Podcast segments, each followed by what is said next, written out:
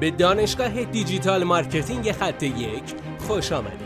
ما در اینجا روزانه تجربیات خودمون رو در زمینه افزایش بازدید سایت در سطح بالایی به کارآفرینان ارائه میدیم که ما هم از همین تجربه ها و تمرین ها استفاده میکنیم.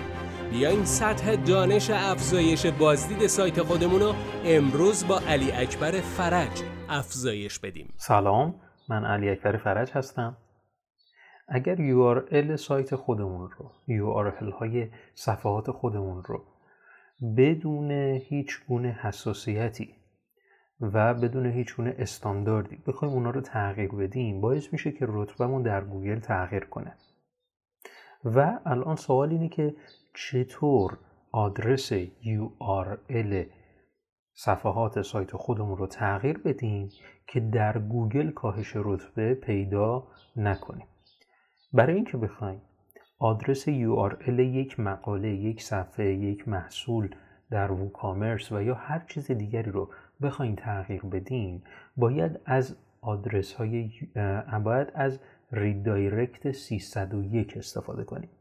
ریدایرکت 301 به اصطلاحی گفته میشه و به یک دستور زبان برنامه نویسی گفته میشه که به گوگل میگه آدرس صفحه اصلی تغییر کرده و این آدرس تغییر کرده هیچ وقت بر نمیگرده و باید ما این رو به گوگل بگیم که این آدرس برای همیشه تغییر کرده و کافیه که هر کسی که روی URL قدیم رو جستجو کرد URL جدید رو بهش نمایش بدیم.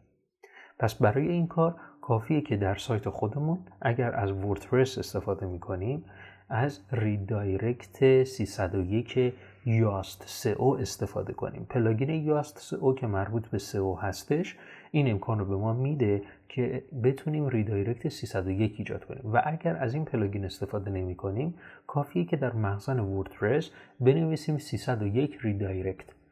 پلاگین هایی به ما نمایش داده میشه که اولین پلاگینی که نمایش داده میشه پلاگینی هست که شما میتونید در سایت وردپرسی خودتون ازش استفاده کنید. امیدوارم که از این آموزش هم لذت برده باشید. موفق باشید.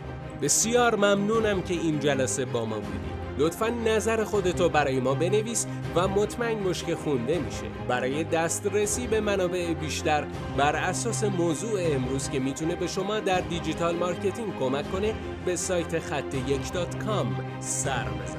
راستی برای اینکه جلسه فردا را از دست ندی حتما ما را دنبال کن.